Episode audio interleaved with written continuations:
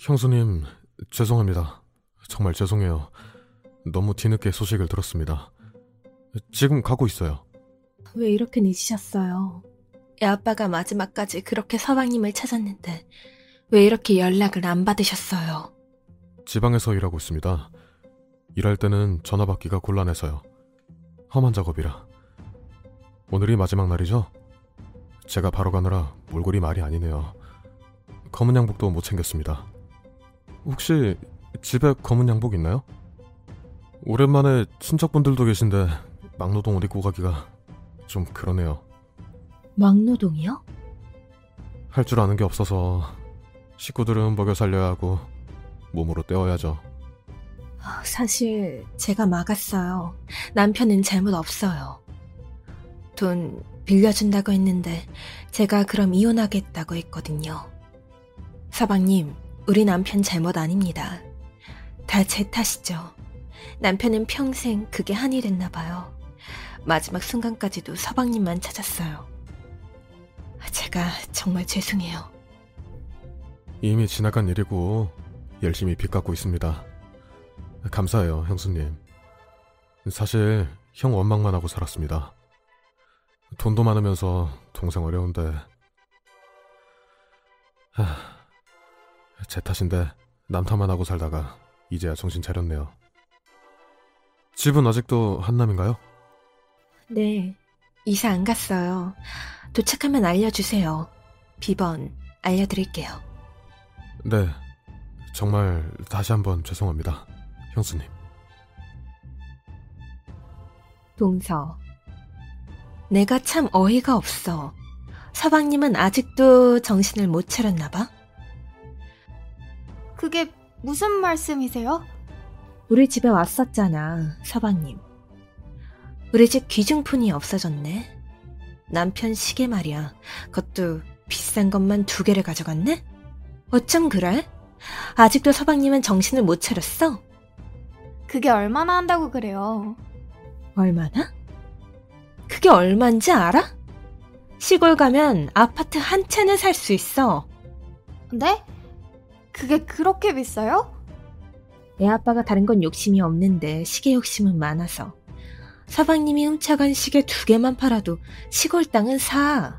아무리 중고라도 진짜 너무한다. 어떻게 죽은 사람 물건을 훔쳐?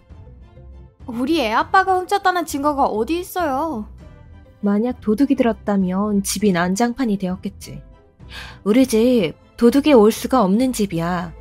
CCTV에 보안업체까지 되어 있어서. 진짜 해도 해도 너무한다. 그래, 그거 먹고 떨어지라고 하셔. 내가 그렇게 안 봤어. 장례식장에서 그렇게 대성통곡하며 형님 찾더니 형님 유품을 훔쳐? 어디 남사스러 워서 경찰을 부를 수도 없고. 그래, 그거 팔아서 잘 살라고 해. 진짜 사람은 모른다. 내가 그날 서방님 보고 남편이 한 말도 있고 해서 남편 앞으로 되어 있는 건물 한 채는 서방님 주려 했어. 우리 남편 죽어서도 한으로 남을까봐.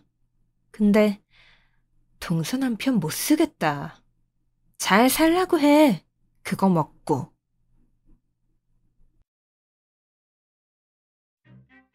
여보, 진짜 내가 실수했어.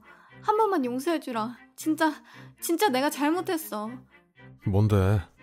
사실은 그날 당신이 형님 내서 씻을 때 내가 잠깐 미쳤었나 봐. 내가 진짜 미친년이었어. 뭐야? 우리 집은 너무 못 살고 형님네는 너무 잘 살아서 훔쳐가도 죽은 사람 물건이니까 뭐라고 안 할 줄 알았지. 당신 무슨 짓 했냐? 아주버님 유품 내가 훔쳤어. 뭐? 형 유품을 훔쳐? 너 미쳤냐? 미친 거지? 아, 어떻게 형 유품을 훔쳐? 아, 내가 진짜 살 수가 없다. 네가 인간이냐? 잘 살잖아. 시계가 그렇게 비싼 줄 몰랐지. 아직 안 팔았어. 당신이 다시 돌려드려. 아, 당연히 돌려드려야지. 아, 그걸 왜 훔쳐? 이 왼수야. 내가 너 때문에 못 산다. 여보, 형님이 그러는데 사실 건물 주려고 당신 앞으로. 뭐? 아주버님이 한으로 남을까봐. 그때 당신 돈 안 빌려준 거 그게 한이 될까봐 아주버님 앞으로 되어 있는 건물 주려고 하시는 것 같아. 시계는 돌려주고 건물 받아. 이 미친 거사. 그게 말이 되냐? 어? 됐고 시계나 내놔. 건물 받아와. 시계는 돌려주고. 형수님, 저 건물 안 줘도 됩니다. 시계는 다행히 팔지 않았다고 해요. 돌려드리겠습니다. 팔지 않았다? 서방님 짓이 아닌가 봐요. 혹시 동서가? 그게 그거죠. 제 처가 한 짓인데. 사는 게 어려워서 눈이 뒤집혔나 봐요. 형수님 잘 사는 거 눈으로 보니까. 다행히 안 팔았다고 돌려드리겠습니다. 정말 면목이 없어요. 형님 인종도 못 지켰는데 제가 무슨 염치가 있겠습니까? 아직도 정신을 못 차렸나 봅니다. 형수님, 제 처 용서해 주세요. 잠깐 미쳐서 아, 저는 오해했네요. 저도 죄송해요, 서방님. 서방님이 훔쳐간 줄 알았어요. 사실 동서 생각하면 주고 싶지 않지만 남편이 주고 싶어 할 것 같아요. 자꾸 내 꿈에 나타나네요. 서방님 이름 부르면서. 저 편히 살랍니다.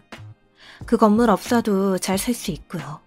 서방님, 이제 좀 편히 사세요. 제가 그렇게 해드릴게요. 그때 못해드려 정말 죄송해요. 오해해서 죄송하고요. 시간 날 때 오세요. 변호사 만나러 같이 가요.